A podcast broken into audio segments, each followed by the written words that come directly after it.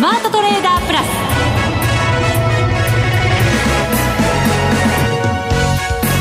全国のリスナーの皆さん、こんにちは、内田まさみです。この時間はザ・スマートトレーダープラスをお送りしていきます。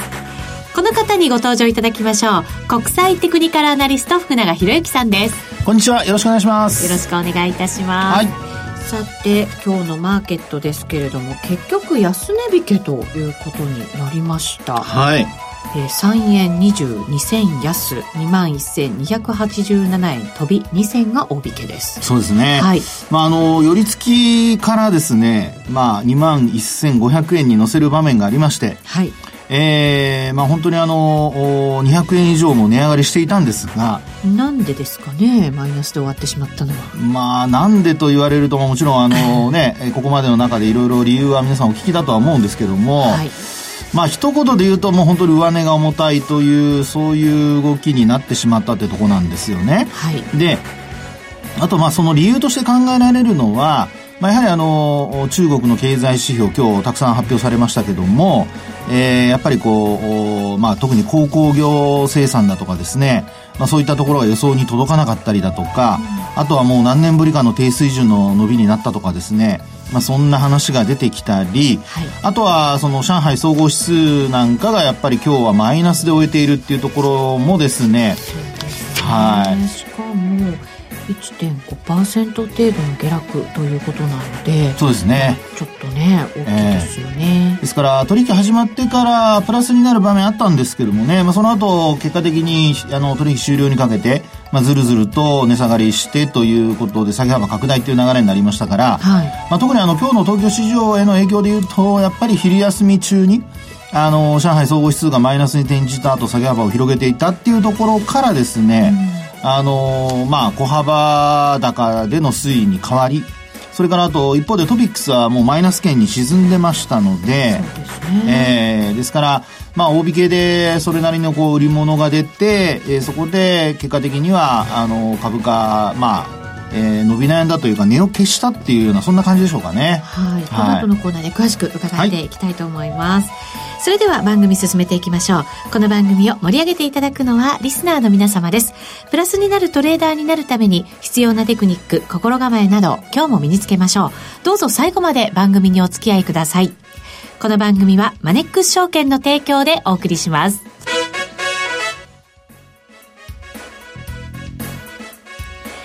さあ、それではまずは足元の相場振り返っていきましょう。株式市場からです。日経平均株価は先ほどもお伝えしました通り、さんえんにじゅうにせん安、 にまんせんにひゃくはちじゅうなな 円飛びにせんとマイナスに転じて大引けとなりました。安値引けです。えー、トピックスもマイナスで終わりました。下げ率で見ますと、日経平均の方はわずかに れいてんれいにパーセント の下落だったのに対し、トピックスはマイナス れいてんにーよんパーセント、はい、えー、日経平均よりもちょっと大きめということになりました。まあ、下げ、えー、幅ですね、マイナス さんてんななはち ポイントですから、はい、この数字見るとね、そんなに大したことではないのかなというふうにも見えますけれども。うん、そうですね。はい、まあ、ただあのこれまでもですね、まあ、あの年始からずっとお伝えしてますように、まあ、やっぱりトピックスの方の伸びがこう鈍化して、で特にあのさんがつの頭、今月の頭まではトピックスが引っ張ってきたんですけども、まあ、結果的に今日などもですね、日経平均株価はにひゃくえん以上値上がりする場面があったんですが、まあ、トピックスの方は結果的には、まあ、あ伸び悩んで、またやっぱり先に伸び悩んだっていうところと、それからやはり日経平均よりも先にマイナスに沈んだっていうところですよね。はい、まあ、そのあたりがあの今日の動きをまあ象徴していると言いますか、これまでの流れがひょっとしたら変わったかもしれないっていうことを暗示させるような、そういう動きにつながったのかなっていうところなんですよね。そうですよね。はい、年末からのやっぱりこう上昇というのはトピックスが先行して、はい、まあ、このさんかげつかん牽引してきた。そうです。本当にね、中心的な役割でしたからね。そうですね。で、まあそうした、まあ、トピックスのその株価の戻りがですね、あの結果的に、えー、日経平均株価にも、まあ、あその引っ張るような形になったことに加えて、それからあとは、まあ、結果的に今度業績の方で見ますと、あの、減益ということでですね、えー、株価、まあ、それでも ピーアール はじゅうにばい台の半ばぐらいまで、あの、まあ、戻ってきている中で、アメリカなんかと比べると低いのは低いんですよね。うん、でも、あの、ピーアール ってよく言われます、その、まあ、人気投票の部分があったりしますので、あの、例えばジャスダックの銘柄、あるいはマザーズの銘柄でですね、ピーアール が例えばもう、まあ、ひゃくばいとか、はい、あるいは、まあ、あまあ、そうですね、はちじゅうばい、きゅうじゅうばいとかですね、ひゃくばい以下の銘柄があったりなんかしても、株価はやっぱ買われたりするわけですが、まあ、これってやはり成長性を期待した、まあそういう買いというのがですね、あのー、マーケットの中では、その投資家の、えー、まあ投資行動としては、あのー、実際には存在するわけですよね。で、そうなると、日経平均がじゅうにばい台で、えー、半ばまで行くと、こんな風にあた上値が重たくなるとか、それからあと にまんせんごひゃく 円が結果的には上値の重しになっているというところを見るとですね、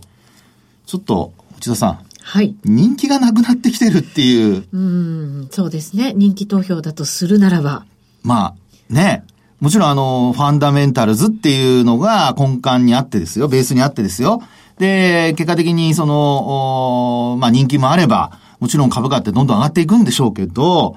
ちょっとここに来てその辺のところの陰りがこう出てきているっていうのがですね、もうあのー、まあ、投資主体別売買動向なんか見てますと、もう如実に現れてますからね。まあ、そうですよね。えー、あのー、まあ、さんがつも今日がじゅうよっかでですね、はい、あのー、中旬っていうことにはなりますけども、えー、っと、さんがつにじゅうろくにちが確か権利付き最終売買日ですね。で、今回、あの、配当の分でですね、あの、先物と現物の、まあ、今、逆ざやに大きくなってますけど、これあのさんがつ切りからろくがつ切りに切り替わってですね、もうあのろくがつ切りっていうのは配当が落ちた、まあ日経平均株価指数をまあ表していると。で、さらにあの今短期金利がマイナス金利なので、その金利の分だけまあ差し引かれてるっていうのもあってですね、はい、あの逆ざやのその、まあ乖離の値段がこう広がっちゃってるわけですね。で、それが、まあ今で見ると、まあにひゃくえんぜん後まで行ったりするわけですけど、はい。で、実際の配当だけで考えると、これ予想配当なんで一概に言えないんですが、まあひゃくごじゅうえんからひゃくはちじゅうえんぐらいとかですね、いろいろまあそんな流れになってるんですけど、やっぱりこういうですね、あの、権利付き最終のところに向けて今、佳境にならなきゃいけないところなのに、はい。現物を買うというよりも、売ってる動きの方がやっぱりちょっと目立つんですよね。うんで、あの、投資分別売買動向で見ますとやっぱり、あの、現物が、まあ、先週、先々週がさんじゅうよんおくえんぐらいの、あの、すごく少ない売り越しだったのが、はい、あの、まあ、前回で拡大して、で、今回。で、また今回もまた、確か売り越しになってるかとは思うんですよね。はい。ということで考えますと、あの、まあ、あ日経平均、あるいはその日本株に対する、ちょっと ピーアール の低さからすると人気がちょっと落ちてきてですね。で、人気投票で言うと少しなんか陰りが見え始めてるというか、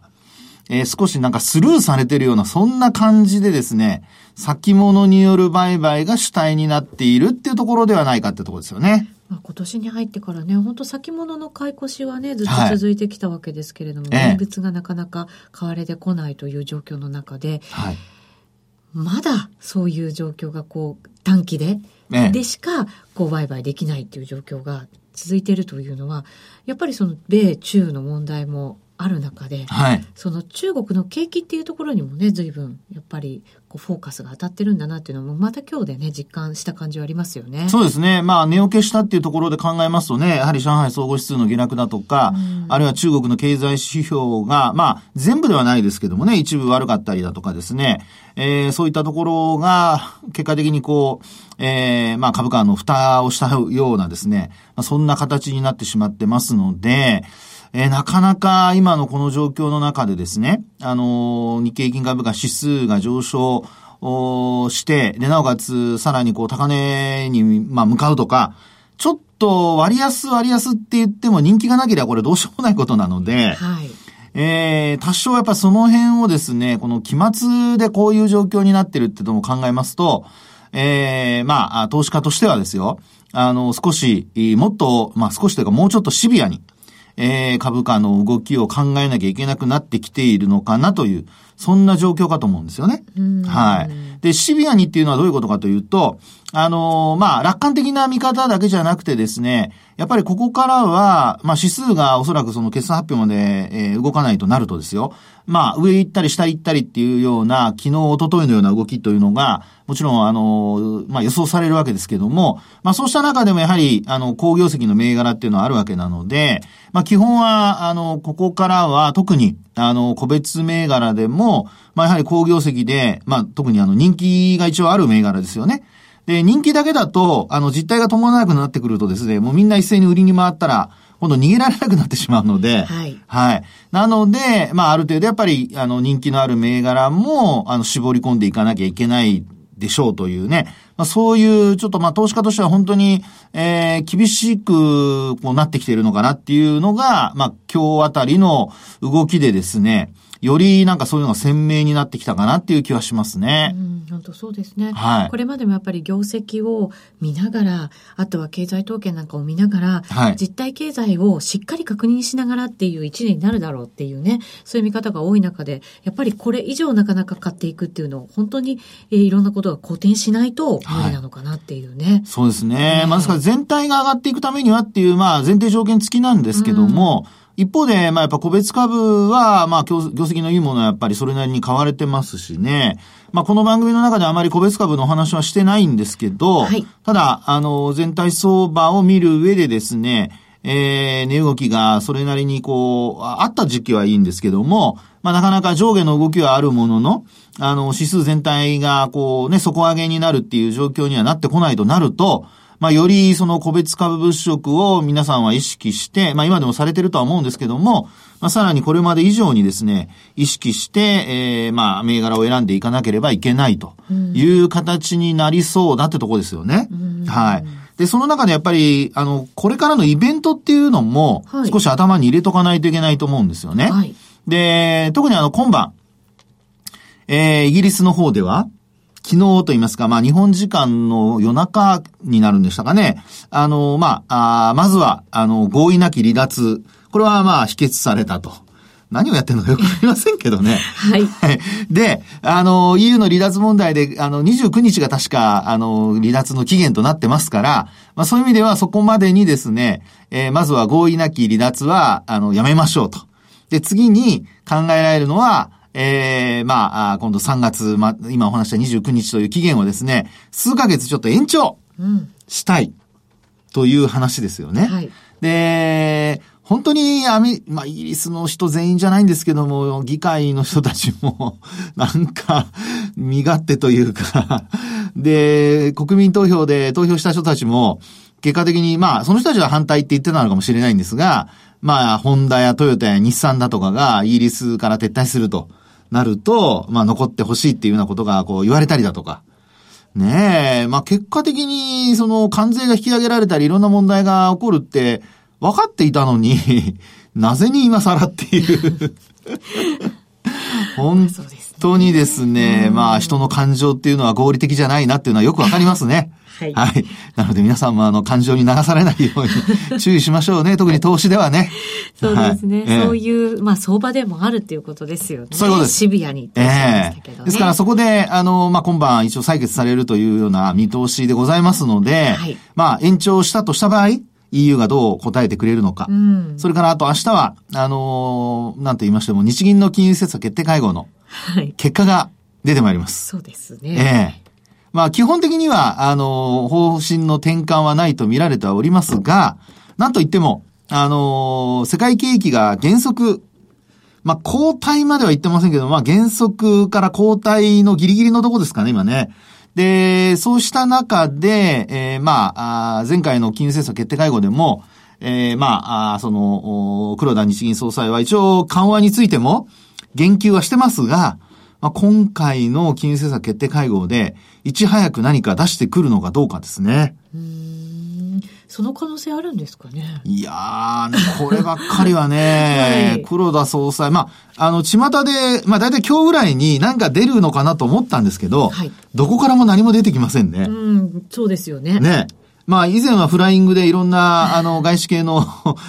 の情報ベンダーさんからあの変な変なというか実際にちょっとマーケット混乱するような話が出たりしましたけども、ありましたね。ねえ、でも今回は本当に無風で来ていてですね、うん、まあ、どうなるのかというところで、まあ一応そのね、えー、マイナス金利の深掘りだとか、まあいろんなこと言われたりはしてますけども、まあどうでしょうかね、 イーティーエフ 金額また増やすとか、はい、いや増やしてもっていう感じがねするでしょうし、なかなかやっぱりやれることってまあ我々が素人なので思いつかないだけかもしれませんけどもあの日銀としては何か手があるのかどうかですよね。うん、そういう質問もね、はい、出るかもしれませんね。そうですよね。なのでま あ, あ目先で見ると今お話したようなイギリスの問題、それからあとはあ日銀の問題、えー、もあ問題というか日銀の金融政策ですね、まあ、そういったところでどのような結論が出てくるかと、あとは株式市場にどんな影響を与えるか、はい、まあ、そういったところでちょっと方向性が出てくる可能性もありますので、まあ、目先来週までですね、またそういったところに注意をしていただきたいなというふうに思いますね。はい、以上ここまではスマートトレーダー計画用意ドンでした。日本株投資をお楽しみの皆様、今注目のアメリカへ投資してみませんか？米国株に興味はあるけど、英語だし知らない企業も多いし、なんだか難しそうだなと思っている方、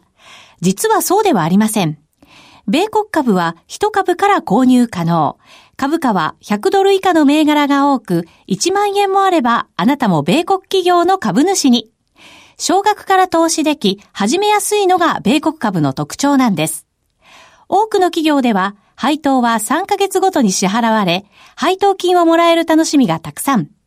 最近は日本でもサービス展開しているアメリカ企業が増えており、日本人にも身近になったことで、米国株投資を始める方が増えています。マネック証券の米国株取引サービスはお得がいっぱい。取引手数料は業界最安水準の税抜きで約定金額の ゼロテンヨンゴーパーセント、 業界最安水準のいち取引あたり最低ごドルから、特定口座にも対応しており、源泉徴収を選択すれば確定申告は不要。取扱い銘柄数はオンライン業界最多のさんぜんめいがらちょう。さらにさらに、米国株を初めてお取引されるお客様は、最初のはつかかん限定で、取引手数料を最大さんまんえんまでキャッシュバック。米国株なら、マネックス証券。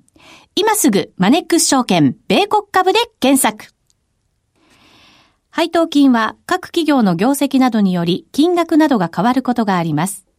米国株式及び米国 イーティーエフ、リート、予託証券、受益証券発行信託の受益証券などの売買では、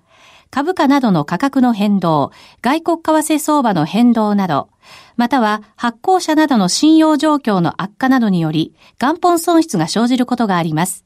お取引の際は必ず、契約締結前交付書面を十分お読みください。マネックス証券株式会社、金融商品取引業者、関東財務局長、金商第ひゃくろくじゅうごごう。さて、ここからは今日のゲストを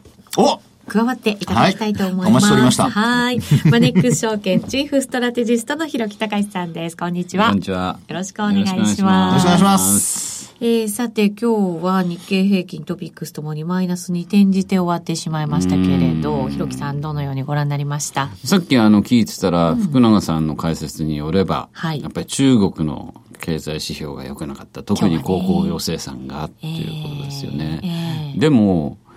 他にも出てるんですよね。あの、うん、固定資産投資であるとか不動産投資であるとか、それは伸びが拡大してるんですよ。はい、ということは、まあ、で小売りも出てて、小売りは予想通りなんですね。前回からあの鈍化はしてるんですが、まあ、それは予想された通りだったと。そうすると確かに鉱工業生産は十何年ぶりの悪さだと、うん、予想も下回ったと。でも一方で他の投資関係のものは拡大して予想も上回ってると。で、小売りは中立だったと。全部こう焦り見りゃ悪いものもあるけどいいものもあるじゃないかと。うん、でも悪いとこしか見ないんですよね。今だからそういう慈愛なんですかね。うん、でね、慈愛もそうだけど、でもこれね、えー、仕方ない。仕方ない。この間ね、あの、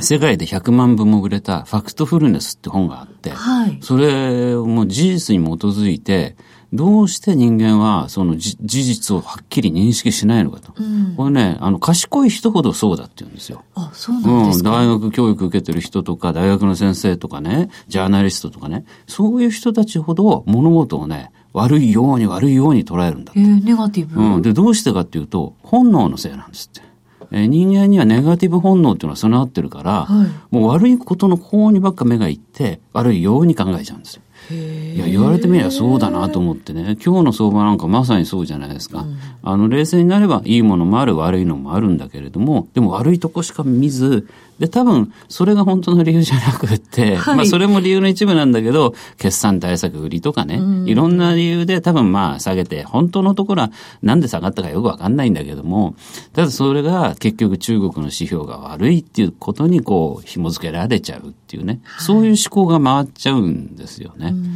だからまあ、あのさっきもね福永さん言ってた通り、まあ、人ってなんかこうあの思い込みとかね、いろんなものがあるから、はい、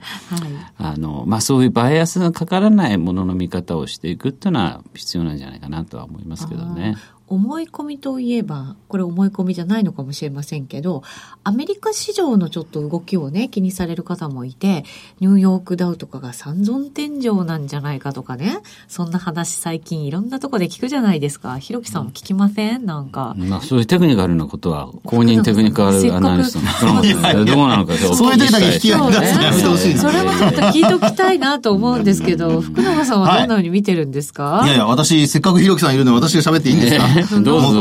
どうぞどうぞ。せっかくひろきさんが振ってくれましたから。いやいやいやいや、そういうのありなんですね。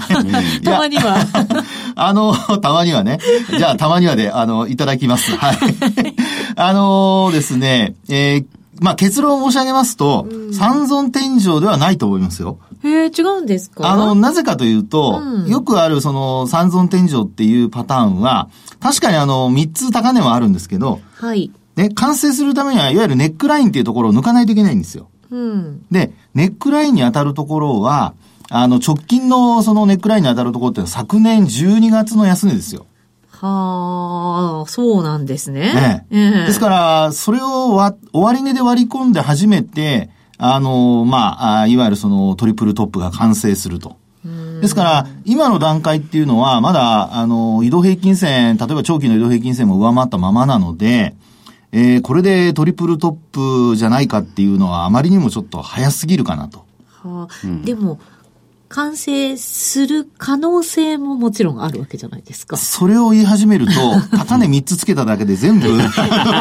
トリプルトップの可能性って言わなきゃいけなくなりますから今からそんな懸念しなくてもいい。これがねさっきの話の続きなんだけど、うん、はい、人間っていうのはそのネガティブな方ばっかり捉えちゃうっていうね、うん、ことで、もう少しこう言うと認知バイアスって言ってですね、うん、人間って自分のその見たいようにしか見ないんですよ。だからこれそうそう自分がすごい弱気だと何を見ても、うん、あこれ三尊天井だと思えている、えー、全然だからこう正確には定義からいや全然そうなってないのに、うん、三尊天井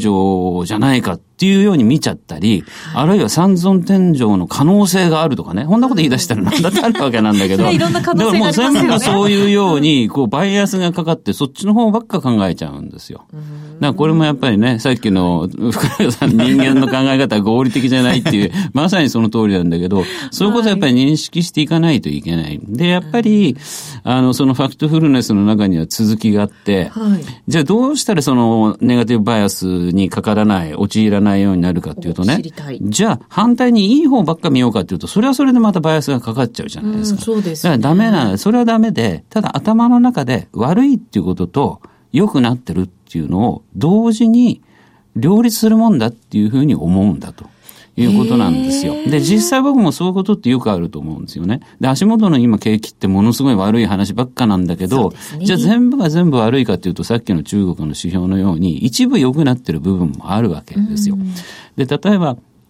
アメリカ株のね、今すごい戻ってきているのはもちろんフェドが利上げをやめたりしたことが大きいんだけど、業績面も実はすごく重要で、はい、あのもういっかげつも前にアメリカの企業業績急ブレーキっていうふうにあの報じられてるんですよね。のこのじゅう、じゅうにがつ期もまあ増益は増益なんだけど、それまではもうに割を超える増益率だったのがまあ じゅうごパーセント ぐらいには下がっちゃった。でこの足元一さんは現役になるとなんとこれじゅういちしはんきぶりの現役なんですよ。だけどその先はどうかというとね、緩やかながらまた増益になっていくんです、はい、で伸び率は格段に落ちる。なぜかというと去年までの減税の効果が剥落するからとか、景気自体もやっぱりスローダウンするからなんですよ。でもここも捉えようで、足元はじゅういちしはんきぶりの現役だと、でもその後は良くなっていくじゃないかという見方が今共存してるわけですよね。だから悪いのも悪いんだけどいいのもあると、はい、でアメリカ株はどっち見てるかっていうと多分いい方を見てるんだと。だこういうふうにね、あの考えなくちゃダメで、あの僕もね、あのこの商売やってさんじゅうねんしかやってませんけれども、あのひゃくあったらひゃく全部悪いってことってめったにないんですよ。ひゃくの中でも一つや二つは何かいいもの、あるいは良くなってきてる兆し、そういうのがあるんで、はい、そう考えるとですね、今までずっと悪い相場が続いてきて景気もずっと悪くなったとするとね、この先まあもう少し突っ込むんだろうけれども、もうそろそろそこが来るんだろうと僕は思ってるんですよ、はい、やっぱりあのジョン・テンプルトンなんかのね、あの名言でも本当の強気相場は悲観の中に生まれるっていうじゃないですか、はい、でやっぱりそういう全部暗い中でもですね、一つや二つ良くなっている兆しのあるものを探していくっていう、それが本当の方がまあ投資なんだろうと思いますね。うん、そうすると足元はもちろん悪いものもありますけど、いいものも共存していて、今度はそこにこうスポットが当たっていくような相場になっていくだろうっていう、うん、そうですね、そういう流れですかね、えー、まあ景気もね悪化もずっと続いてるけど、まあそろそろねはち号目ぐらいまで来てるかなと。結構来ましたね、うん、そうするとあのいろんな景気循環から言うとですね、ちょうどにせんじゅうろくねんの後半からまあ良くなりだして、にせんじゅうななねんの末でピーク打ってるんですよね、うん、いちねんはんずっといいのがよく続いて、はい、にせんじゅうはちねんはずっと下降局面だ。でも今年にせんじゅうきゅうねん入ってさんかげつぐらい経とうとしてる。だとするといちねんはんいちねんはんでさんねんサイクルで一循環だとするとですね、もうあと四半期よん、ろくがつぐらいに僕は景気のボトムが、はい、いろいろ例えば日本の工作機械受注にしろ、まあ、半導体の売り上げにしろ、世界の貿易量にしろ、そういうようなものを全部合わせた、まあ、景気指標なんかのボトムがおそらくよん、ろくぐらいに来るんじゃないかなと思いますね、うん、はい、そうするとじゃあ株価は先行するとするならばですよ、うん、もう本当にねそろそろっていうね。そうね、だから僕はもう一回一山ね、はい、あの一山というか逆に一押しよん、ろくに来るかもしれないと思ってるんですよ。なるほど、それを確認するっていう、ね、そう実際そのよん、ろくの指標が出てくるのはそこからあの企業決算にしてもにかげつ後になるじゃないですか、うん、経済指標なんかにも、だから株価が先行するとすればやっぱりよん、ろくなんですよ、えーうん、よん、ろくでリアルタイムで悪いもの景気が底をつけてるときに、それは数字で確認するのはまだ数ヶ月後になるんだけど、株価は先に底をつけるっていう可能性があるので、はい、もしかすると一旦ですね、まあ、あのしがつに戻るけれどもよん、ご、ろくのあたりのどっかでもう一回下押し来るかもしれないですよね、うん、例えば今度のゴールデンウィークじゅうれんきゅうじゃないですか。そうなんですよ、ね、じゃあその前に一旦売っとこうっていう人がいてもおかしくないしそれはでもしょうがないですよね、うん、しょうがないんですけど、それはまたゴールデンウィーク近くになったらお話ししますけれども、はい、まあ何があるかわからないし、ブリクジットもどうなるかわかんないし、米中のね貿易交渉もどうなるかわかんない、不透明材料いっぱいあるんで、まあもしかするととよん、ろくに一花、ちょうどただそこで景気もボトムを打って企業業績もそこをつけて、うん、